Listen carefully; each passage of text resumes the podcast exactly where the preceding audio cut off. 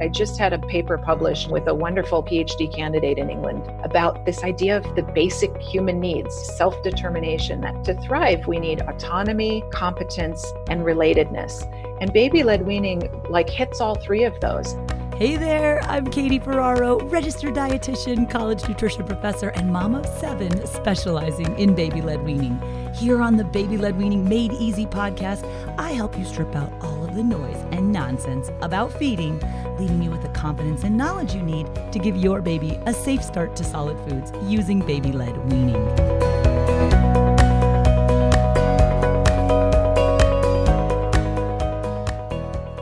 Hey guys, welcome back to another episode of the Baby Led Weaning Made Easy podcast. I've got a really interesting guest with me today. We're going to be talking about preventing picky eating. So, my guest today is Dr. Katja Rowell. She is a family physician turned feeding specialist. So, she does a whole bunch of materials. She writes books, she gives talks all about helping parents establish a healthy feeding relationship. And what I really love about Dr. Rowell's work is that she focuses on how children are fed. And that's so much about what baby led weaning is, right? Yeah, we talk about wholesome, healthful foods to feed, but we don't want to get over focused on what they're eating. We need to help our babies learn how to eat. So, Dr. Rowell is also known as the feeding doctor. She helps parents become, especially moms, to become a mom and feed as a mom, not a cop. And she's written a number of books, including Helping Your Children, or Helping Your Child rather, with Extreme Picky Eating. It's a step by step guide to overcoming selective eating, food aversions, and feeding disorders. Now, she co authored that with a speech language pathologist and feeding therapist. And she's going to talk in the episode today about how we can use baby led weaning to help prevent picky eating. Because I know some of you are first time parents and you're interested in baby led weaning to prevent picky eating. But a lot of you are second or subsequent time parents who maybe have an older toddler or child who is picky. And you're aware of the research that shows that the greater the number of foods and flavors and tastes and textures that babies are exposed to early and often, not only does that help you raise an independent eater, but it does help prevent picky eating. So Dr. Rowell is going to talk to us about, you know, what is picky eating? What's the difference between typical eating, picky eating and extreme picky eating? Can babies even be picky eaters? And why she recommends against using terms like food aversion and food neophobia. And she talks a little bit about the direction where kind of the discussions in feeding therapy and the world of feeding are going. So if you're a little bit of a nutrition research nerd like I myself am, I think you'll like her interview. But she also shares a lot of really practical stories about families that she's worked with who oftentimes are overdiagnosed or misdiagnosed or we're sometimes overcomplicating these feeding issues. So she's kind of like a back to basics, again, family doctor turned childhood feeding specialist. And she acknowledges that, you know, one in three parents are going to ask a doctor for help with feeding but many times that doctor won't know very much about feeding. And so I just want to provide you guys with other resources. I'm going to link to everything that Dr. Rowell covers in this interview on the show notes for this episode, which is blwpodcast.com slash 36. So with no further ado, I want to introduce you guys to Dr. Katja Rowell in this episode all about preventing picky eating from our baby's first bites. All right. Well, Dr. Rowell, thank you so much for joining us today to talk about preventing picky eating from our baby's first bites. I'm so excited to be here. It's such a great age to really learn about this stuff. Well, it's hard, I think, for parents sometimes because they hear the term picky eating. They might have an older picky eater, and sometimes they're starting solids with their babies and they say, I have a picky eater on my hands. So I'm just curious, could you tell us if babies who are 6 to 12 months of age, can they really be picky or do they just need some more practice learning how to eat? Well, I think you absolutely at six to twelve months they're they're learning, especially six, seven, eight, nine. You know, the the earlier on that window. So I certainly wouldn't say within two weeks or two months that an infant is picky. And I I do think that we have to be really careful about our mindset going in and and try not to use those those words prematurely. Um, and uh, you know, I think we can say there that uh, they're they're still learning. They're young eaters. They're early eaters. They're learning eaters.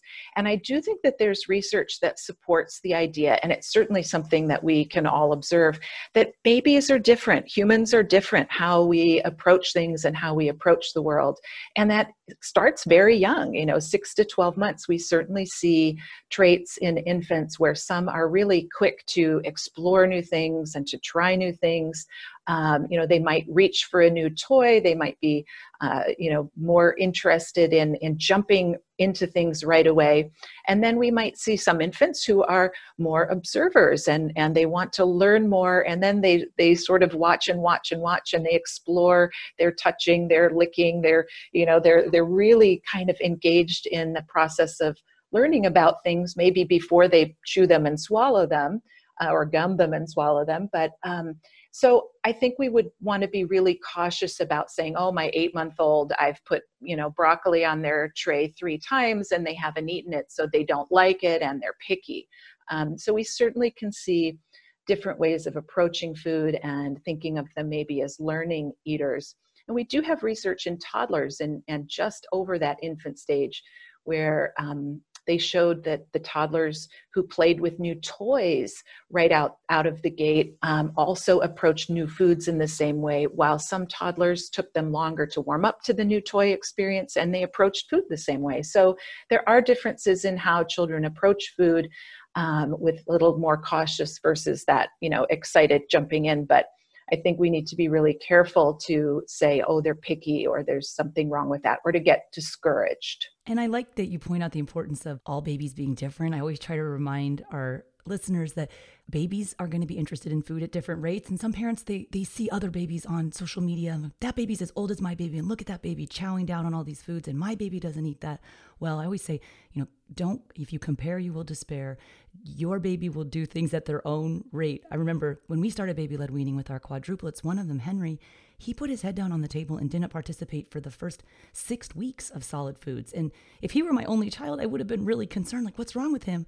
All the other babies around they started picking up eating at their own pace and eventually one day henry woke up and participated as well. So don't worry if your baby doesn't dive immediately into eating solid foods. And i agree too that we don't want to define our kids by their eating habits and calling them picky right out of the gate is not going to do any good. Um, what about the concept of food aversions and food neophobia? Parents hear these terms food aversions food neophobia. And i think we all internalize and think, yeah, my baby has that or my baby does that. Could you just explain a little bit about that terminology, what those things mean, and again, if they apply to babies six to 12 months of age? Of course. Yeah, I, I think that there is. Um, a tendency sometimes to want to label and and almost over pathologize. So we're in kind of a weird um, world i think with feeding therapy and with with you know with this feeding world where there are kids who are getting labeled and I think pathologized and ending up in feeding therapy that just don't need it where they may be that slow to warm up or they might be just a couple of, of uh, tips that can really make a huge difference. And then we also have kids who really are struggling and i know we'll talk about that group later. So yeah i would be really careful about using the words aversion or neophobia. And neophobia is a big, scary word. Phobia sounds like, you know, oh gosh, I have to see a psychiatrist and, this, you know, it's a big deal. But neophobia is just a word for meaning cautious about new things. Um, and, and actually, it's used differently, kind of technically in the feeding world. But at six to 12 months, what I think of neophobia just means like kind of cautious of new things. And, and some of this goes back to that temperament piece again, too. Again, if you have a cautious infant in general, they may approach food the same way. And there's this thinking also that um, that this caution around new foods is actually kind of an evolutionary protective thing. And it makes sense if you think about it. You know, your six, seven, eight month old, they may be willing to sort of explore the world through their mouths and stick everything in their mouths. It's a, it's a, that's a huge sensory input in how they learn about the world.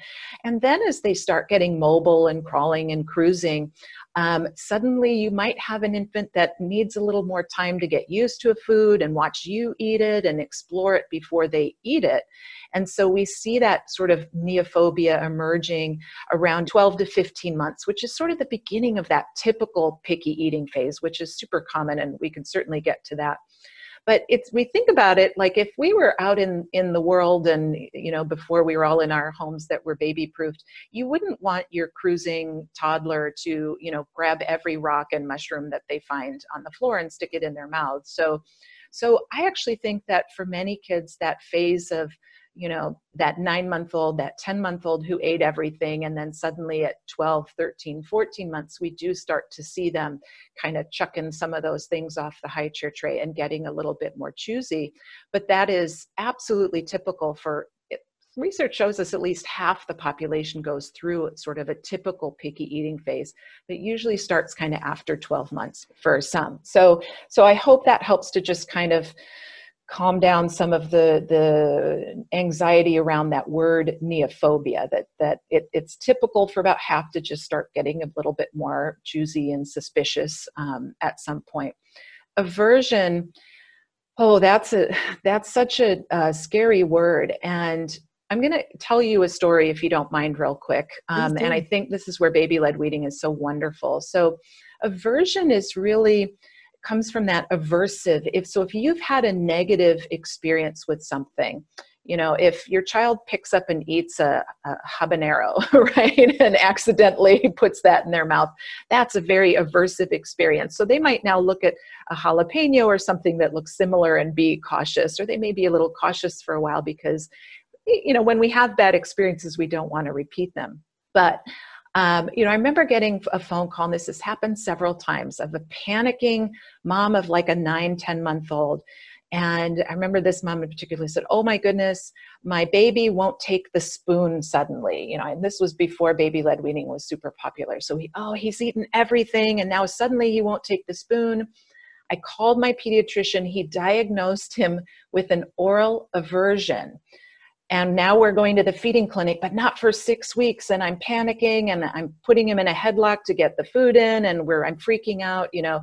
And um, what they were coming up against was just that autonomy that i'm sure you talk so much about. And so we just talked about like hey, get two spoons, load a spoon for them, let them pull it in their mouth. Here's how to do some foods that they can, you know, you don't even need a spoon. So we talked about these different approaches. And literally, the mom emailed the next day and said, I mean, I can't believe I was even fighting. The, as soon as I stopped trying to put things in his mouth, he ate like a champ. And so they were able to cancel this feeding clinic appointment and so this this this idea of like an oral aversion i think we're using it too much.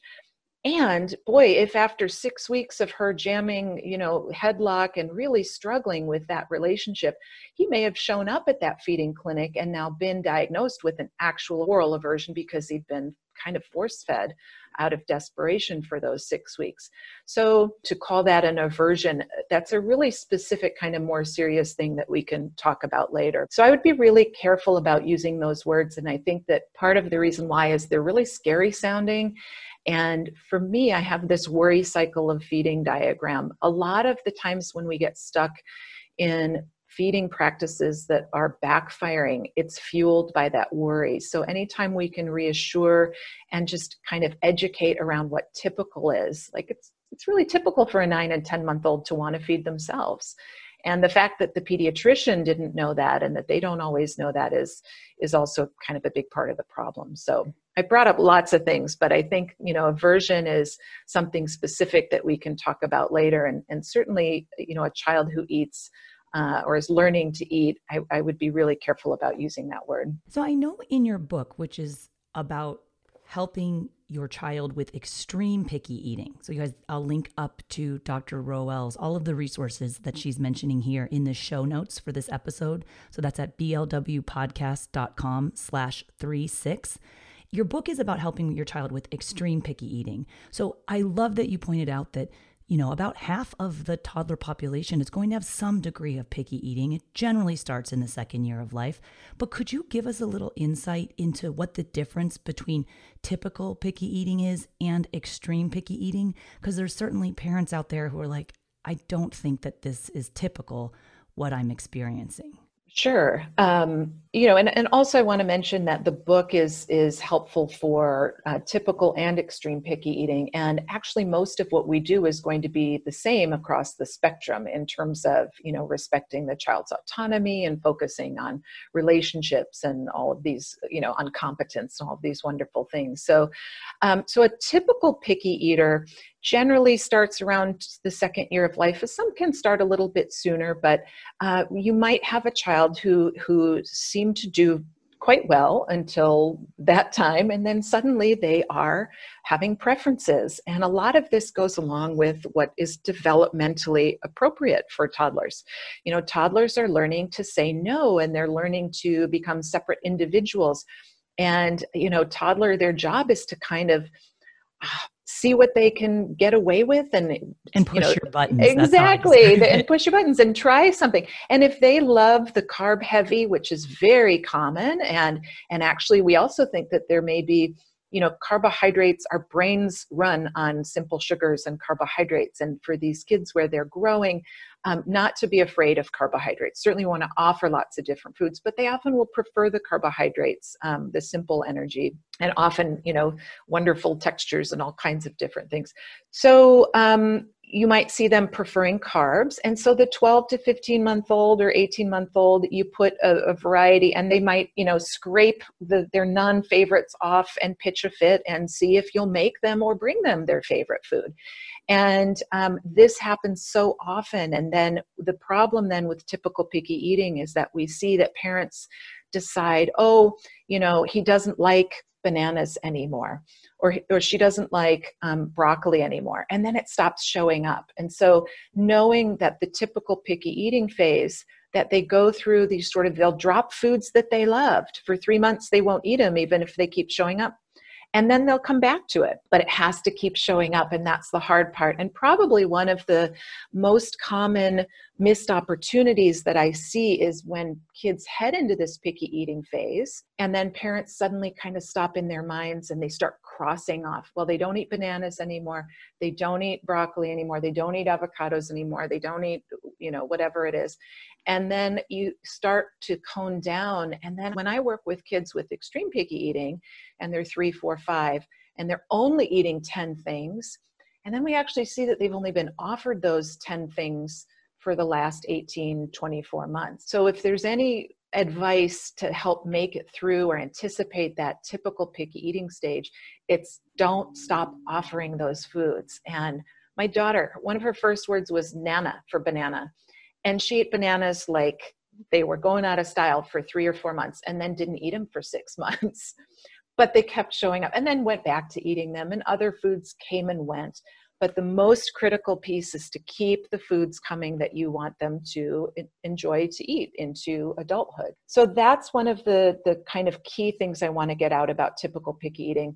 And if there's worry here's that word again that worry and that anxiety. If you're worried like oh my child isn't big enough or I, am worried about protein and I know that he eats chicken nuggets. So I, I give him chicken nuggets every night because I'm worried about protein you know, always kind of digging down and going, well, what am I worried about? Am I worried they're too small?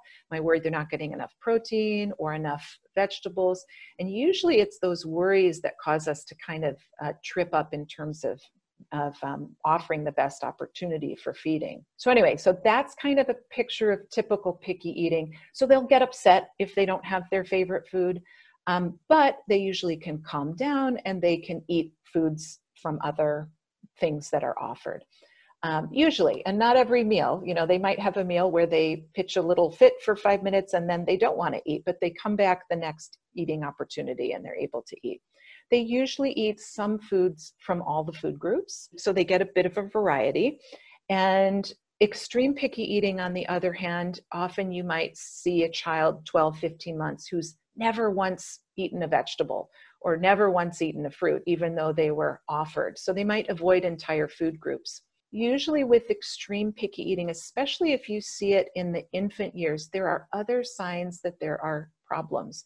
So maybe there were really severe challenges with breastfeeding or with, you know, finding bottle feeding that was working, or um, they are losing weight is certainly a huge red flag. Um, sometimes kiddos will sort of fall uh, where they stop gaining weight for a little while. Some of that is a normal growth pattern, but it really needs to be investigated and, and looked at. You know, let's look at the big picture if if um, sort of the weight gain is slowing down, which again can be normal, but we want to look at the big picture. So any weight loss we need to take very seriously. Any signs of pain or discomfort or anxiety if you put your child in the high chair and they're writhing to get out and they're crying and they're upset or they look afraid or you find yourself kind of pushing or anxious at meal times then you need more support. Um, you know and whether or not there's a serious underlying problem or another challenge if meal times are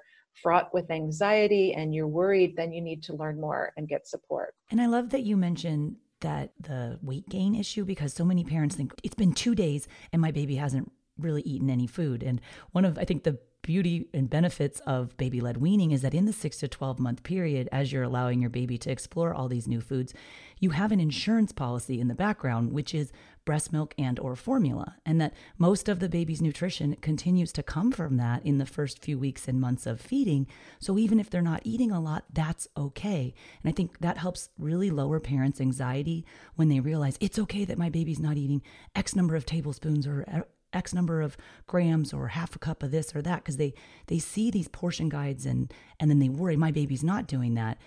But I love that you point out, listen, you know, one or two meals, they might have a few days where they don't have great intake. But if it doesn't affect their growth and their weight and they're staying on their growth pattern, you know, we really need to look at the the bigger picture here. And I think those objective measurements like weight and growth charts, without getting too obsessed on it, helps parents realize, oh, okay, you know this is just a snapshot in time. This is maybe not indicative of a trend. Absolutely. Yeah. And and i you know i have this visual. I you know i just put my finger in the air and i just go up and down like kind of a seesaw or you know a zigzag that that is typical eating. And and absolutely six seven eight nine ten you know at the early time most of the intake is still from the breast milk or formula.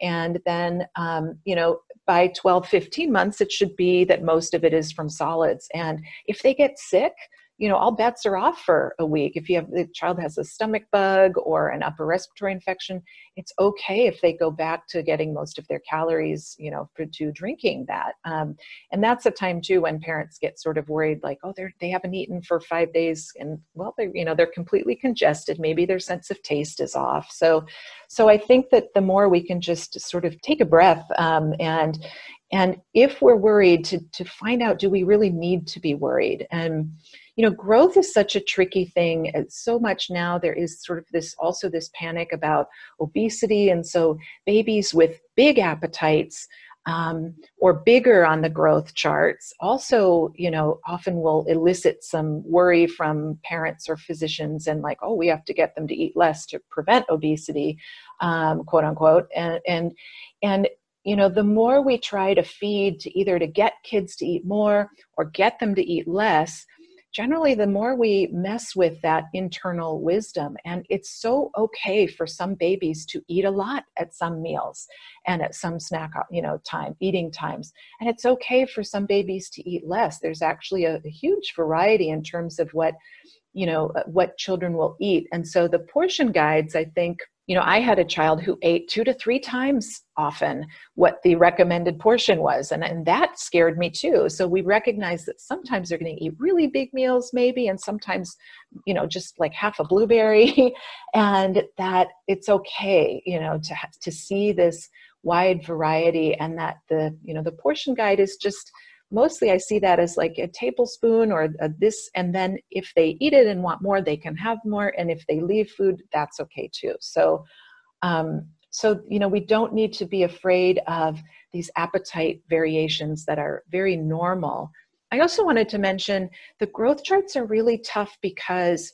And I was really surprised to read this study that more than half of infants in the first six months of life will cross um, percentiles on their growth curves and not just like two to fourth percentile like you know 10th to 40th there's this you know like like significant ups and downs can happen.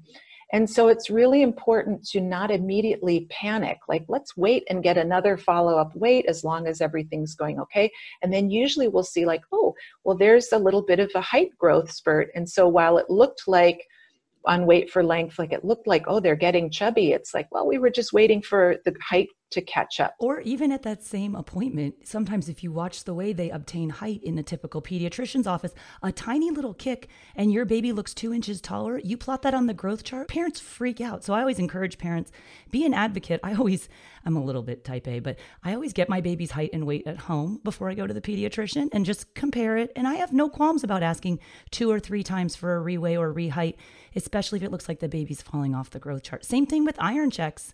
You know, they're they're doing the heel stick and you can get a second and third request. You might leave the office feeling terrible. My baby fell off the growth curve and their iron's low when maybe a second or third opinion or chance there. And sometimes there truly is a problem and we need to acknowledge that. Yeah, I'm not saying that absolutely that these things don't matter. What I'm saying, and that's a great point. I actually have a slide in a lot of my workshops to feeding professionals is that we're super inaccurate. Like I had a parent uh, yes. of an almost three year old who was being considered for actually having a feeding tube. They were really, really struggling and low weight.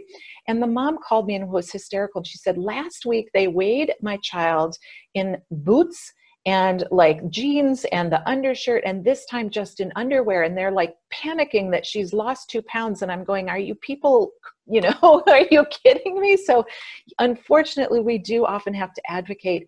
And you know you don't know if you have someone who's just fresh out of training or they don't know the protocols. Or they're super busy and there's like a bunch of patients backed up and they you know they they they mark your baby's head and they mark your baby's foot and measure in between that.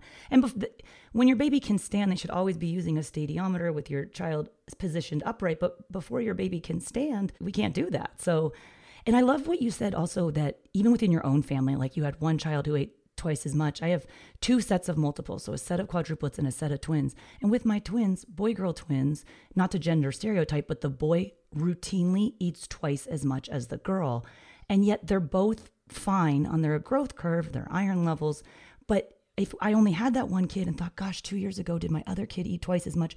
As a registered dietitian who teaches primary care practitioners at the university level, medical school students, I politely remind parents that 90% of physicians in this country have never had a dedicated nutrition course. And so parents go to their pediatrician and ask questions.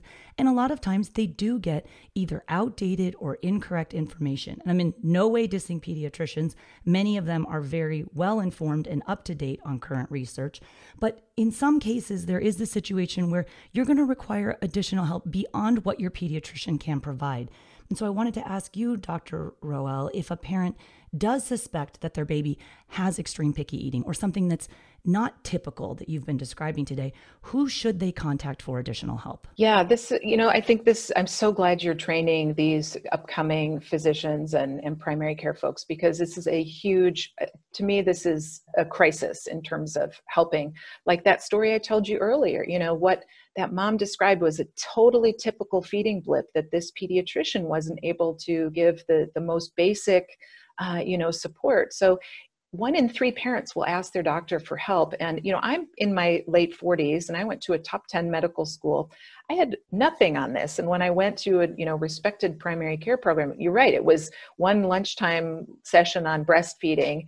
And then we had a dietitian come in and talk to us about low fat you know fat free cream cheese and whatnot. So we've changed um, our tune since the 90s yes i, I know. It's wonderful. absolutely and i know you've changed your tune but the problem is is that a lot of the the folks you know who've been in practice for a long time haven't. So i'm so glad you brought it up because if you are going to your child's doctor and they're giving you advice that is making things worse and that you feel like oh gosh you know this just isn't helping. It's okay to you know educate yourself and and maybe even finding another pediatrician um, or another family doctor. So it's you know very tricky when the people that my clients are going to are saying things like just make them eat it or no child will starve themselves. Very rarely children will end up really struggling. And so you know, if you do have a child who's losing weight or they seem to be in pain or uncomfortable, un- you know, I think starting with your pediatrician is a good thing. Um, and and hopefully they'll listen to your concerns um, and be able to do a physical exam and any indicated lab work. You don't have to necessarily get lab work, but sometimes if it's indicated, so we might look at iron or depending on the circumstance, maybe lead or some other um, lab work. And um, and then you know from looking at the big picture, you know, it may be if you're let's say you boy we had a terrible time with breastfeeding and we're uh, but then things went well with the bottle and now we can't get off of purees like they can't seem to manage or they're gagging frequently um, then a feeding therapist is a, a, an appropriate step um, so, a speech language pathologist who focuses on speech, or sorry, on feeding, is somebody that can be incredibly helpful. And wanting somebody who can do a thorough exam of, you know, the tongue and the structures. Uh, if there's an indication, you know, gosh, we've never gotten off the bottle or pouches, you know, the feeding pouches, those little pouches of squeezy pouches, you know, there there could be a tongue tie I think we're overdiagnosing that too right now, but we have seen those being missed. And so having someone who can look at the structures of the mouth, so a speech language pathologist, sometimes a pediatric dentist, and I'll give you a resource to put on your list for that. Um, and, and, and always just asking questions, you know, am I, I'm worried about weight. Do I need to be? I'm worried about protein. Do I need to be? So a lot of what we put in our book uh, helping your child with extreme picky eating is for people who are wondering is what i'm seeing typical or is it more extreme and we actually spend a lot of time reassuring um, and, and we spend some time on how much protein do they actually need and it's usually less than parents think. And thank you for saying that because protein gets this huge, you know, parents over focus on protein and then they project their feeding behaviors onto their children. And one thing I love about your book is that you did write it in conjunction with an SLP who specializes in feeding and is a feeding therapist. Because as a dietitian, I'm qualified to talk about what you can eat, but the logistics of learning how to eat, it, it, it should be in in the realm of the person who's trained to do that. And not all SLPs are trained in feeding. So it's important to find those who've had the additional training to become a feeding therapist it can be very difficult to find that help, especially if you're somewhere where maybe that help isn't available within 100 miles of you. So, it, so it's really difficult. And I think that um, whatever the challenge or the struggle is, learning how to maybe not make it worse is is also a really important point. And so, you know, recognizing that the battles that they're trying to force um, out of that worry or you know, um, pushing with the feeding often make these problems worse. And so we do see sometimes kiddos where, let's say they had a GI bug. You know, I worked with a, a three year old where at 10 months they had hand, foot, and mouth um, illness. So they had these awful, painful ulcers in their mouth and ended up in the hospital and with a, you know, a little tube in the nose to feed them while the ulcers healed. But the parents, out of desperation, and, and they're often told by doctors, do whatever you have to to get food in right? And so then we see parents clamping heads and pinching noses and you know getting into really what parents know that just feels awful but they're terrified. So this family got into this cycle of forcing this kiddo to eat because they had no support and got really bad advice. So even after the mouth ulcers healed they were now stuck in that that spiral um, that vicious cycle of pushing the child and then the child resisting and having more and more negative experiences associated with eating so if you're struggling is trying to find out you know how do i not make this worse where can i get good support and good help and ideally everyone would live near and have access to a speech therapist or a, you know pediatric dentist who could help them figure this out. And there, some of them increasingly are offering telehealth services. At the time of this recording, we're in the middle of the coronavirus quarantine, and I'm not all, but many feeding therapists are having to get up to speed on doing this. And when we talk about sometimes parents are scared of the idea of feeding therapy and i always remind them that like the situation you were just describing that's certainly scary and not typical but for many many situations a few sessions of feeding therapy can be wonderfully like it can it can solve all of your problems. The feeding therapist can help you identify if there truly is a problem. If there is, give you some oftentimes very simple, practical, straightforward interventions you can do, and then you don't have to be in therapy for the rest of your child's life. I think we're we're scared of that word therapy. So thank you for shedding light on this, you know, important area of, of involving a feeding therapist when we need to. And I was curious if you could just provide us with any final thoughts. Our audience is interested in baby led weaning as a method for helping to prevent picky eating down the road. So, if you have any last insights on how allowing the babies to self feed, how we focus on, I love you always talk about as well as I do, teaching our babies how to eat, why this is important for preventing picky eating down the road. Yeah, I think um, I think baby led weaning is just such a great philosophy and practice and, and way of feeding kids because it really focuses on autonomy and relationships, right? So it, it absolutely, by design, uh, it's autonomy you know everything that the child puts in their mouth they do it themselves. And whether it's a spoon you know that they push in there themselves or or the toast fingers or whatever it is. So it really focuses auto- on autonomy.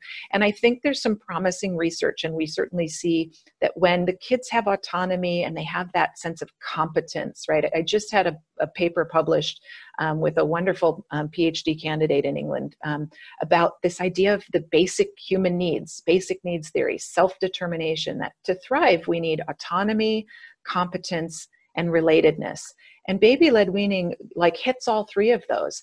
If we're not fighting over the spoon and we can come to the table in a calm, you know, open, um, joyful mindset, um, even if it's stressful getting food on the table, leaving space for that connection uh, that relationship and where children feel safe at the table, they're enjoying the company of other people.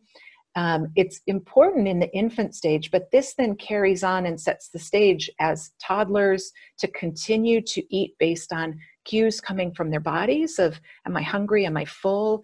So um, they're more likely to grow to have a body that's right for them. So we might see less of that kind of extreme where they're falling off the growth curve or rapid um, weight gain beyond you know maybe what they're genetically predisposed to. So we tend to see more stable uh, weight growth patterns um, where they have a good relationship with food and it's not sort of fraught. And and when i look at as a family doctor part of why i did this work is i've seen teenagers with eating disorders. I've seen college students really uh, you know eating disorders are, are, are lethal in many situations. I've seen folks in the middle years and beyond really struggling with their relationship with food and it impacts all aspects of their lives. The joy you know if you're if you're counting points or you're um, you know you're focused all day on that dessert you can't have or, or or i'm not eating enough of this or too much of that as well as issues in terms of chronic health problems and inflammation. So so to me it's this wonderful preventive medicine sort of holistic way of raising individuals who feel good about food and, and can listen to and, and tune into their bodies in terms of hunger and fullness. And we know also that adults who are eating competent, it's this construct from Ellen Satter, that adults who are eating competent also tend to be happier and um, and healthier in measurable ways and less disordered eating and dieting. So I think it just sets them off for for a great foundation and uh, and i'm so thrilled that your resources here and that there are more and more resources and i'm so i'm so happy that you mentioned the eating competence as well as the autonomy i knew i was going to love your book i opened it up the very first page has part of the the foreword or the the advanced praise is from Jessica Setnick, the eating disorder expert, who's one of my dear, dear friends. And she calls your book finally an antidote to the infuriating trend of books about tricking children into eating. Like, there's an eating disorder specialist who sees at the other end of the spectrum what the results of these behaviors can be. Certainly, eating disorders very multifaceted, lots of things potentially contributing, but we don't need to trick our babies. They actually can do this from the outset of being able to eat foods. Yeah, it's very trusting and it's very um, respectful, and we can trust even if they do it a little slower than their sibling or than the you know the kid on the Instagram. You know, if they come to it and they're you're seeing progress and they're happy at the table, even if it's a little slower than their peers. It's also way less work, like to have a baby that feeds themselves. I mean, and I think parents really start to realize that it's it's one of the few things that appeals to a second time parent. Like if you have an older picky eater and you struggle with spoon feeding wait a minute, if I take it a little slower, wait till the baby's ready, this baby can learn to feed themselves and eat a wider variety of foods. So, well, thank you so much for sharing your time. You guys, I will be linking up all of the resources that Dr. Rowell mentioned in the podcast episode today on the show notes for this episode, which is at blwpodcast.com slash three six. And you can find out more about where to find her. We'll be linking her Instagram to her Facebook, as well as to her books and a number of different feeding resources. So thank you so much again, Dr. Rowell. I really appreciate appreciate it. My pleasure. So I hope you guys enjoyed that interview with Dr. Katja Rowell. Again, I'll be linking to everything that she covered in today's episode at the show notes page, which is blwpodcast.com slash 36. I don't know about you. I could listen literally to her talk forever. I actually stayed on after the interview for an hour with her, like picking her brain and asking her opinion. I love being able to bring you guys these resources as well. And thank you to the parents who asked for this episode. I know a lot of you guys are concerned about picky eating, and I hope that after hearing what Dr. Rowell had to say, I hope in many regards she helped you allay your fears about picky eating if there's one takeaway message, you guys, it's that about 50% of children will experience some degree of picky eating starting in the second year of life. So, one of the best things we can do is expose our babies to the greatest number of foods and flavors and tastes and textures, which is exactly why I developed the 100 First Foods program for starting solids with baby led weaning, right? Because if your baby is going to lose 10 or 15 foods to picky eating in their second year of life, and your baby only has 10 or 15 foods under their belt by the time they turn one, that's going to be a very challenging child to feed. However, if your baby has tried 100 different foods and you lose 10 or 15 of those to picky eating in the second year of life, it's really no big deal. So if you guys want to grab my 100 First Foods list, I give it to everybody on my free online workshop, which is called Baby Led Weaning for Beginners. I host that workshop a number of times each week. If you go to the show notes page for this episode, again, that's blwpodcast.com slash 36, you can click to sign up for the workshop there. And you can also find all of the other resources that Dr. Rowell mentioned in her interview today. And I'm hoping that even if picky eating is part of the future for you, I hope that it won't be that bad. I hope that baby led weaning will alleviate some of the pains associated with your baby becoming a toddler and possibly becoming slightly more picky. And also, if you are struggling with extreme picky eating, I hope that Dr. Rowell, her work, and a lot of her research and the resources that I'll share on the show notes page, I hope that they can help you get the problem under control so that you can move forward as a successful parent. So, thanks again for listening to this episode all about preventing picky eating from baby's first bites with Dr. Katja Rowell.